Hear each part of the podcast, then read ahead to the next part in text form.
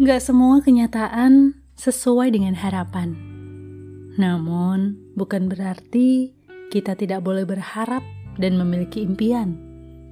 Hanya saja, kita perlu bersiap menerima yang terburuk, meski tetap mempersiapkan yang terbaik. Sehingga ketika yang terburuk itu datang, paling tidak mental kita sudah siap menghadapinya.